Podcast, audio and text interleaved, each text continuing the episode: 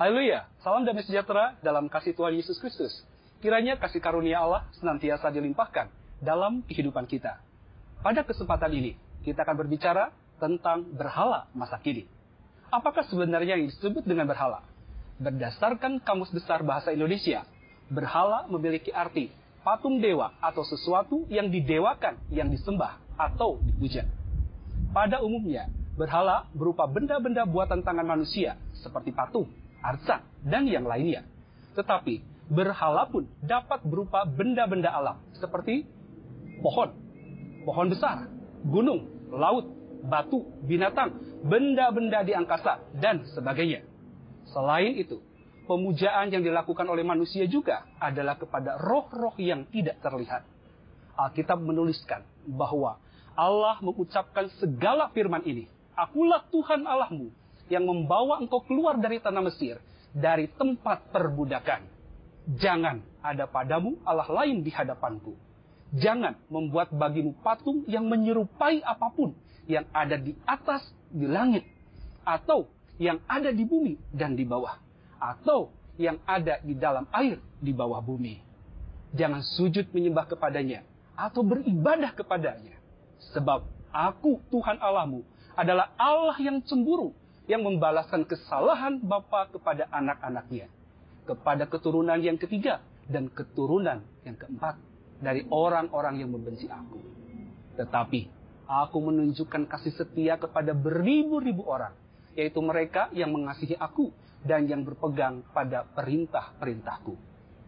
Pada dasarnya, manusia diberikan kelebihan oleh Allah dibandingkan dengan makhluk lainnya, yaitu asa, cipta, dan karsa.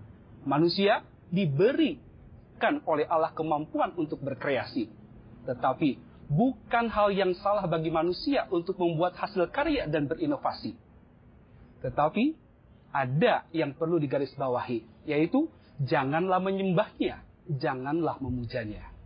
Artinya, segala sesuatu yang dibuat oleh tangan manusia dan apa pun yang ada di alam semesta ini, jangan dijadikan sebagai Allah lain dan dipuja.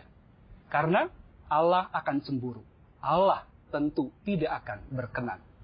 Pada zaman modern ini, banyak orang mungkin sudah meninggalkan praktek-praktek pemujaan kepada benda-benda tersebut karena dianggap primitif dan tidak logis.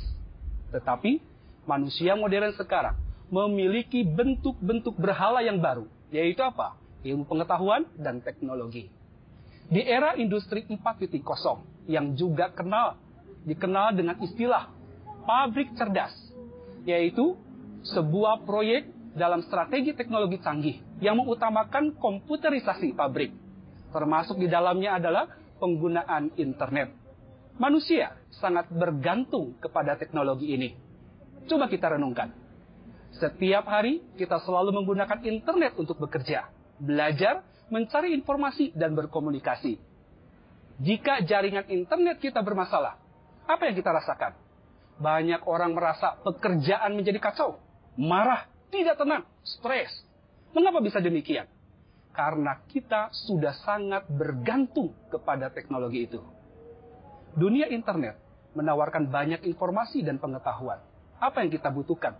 Semua bisa ada jawabannya di internet. Sehingga saat kita sakit, mempunyai banyak masalah, ke mana kita mencari jawabannya? Tidak sedikit yang mencarinya di internet. Dan bukan datang kepada Allah ketika kita beribadah dan mendengarkan firman Tuhan, kemudian merasa ada sesuatu yang kurang pas di hati, ke mana kita akan mencari jawabannya? Mencari di internet, membandingkannya. Setelah menemukan banyak informasi, siapa yang lebih kita percaya?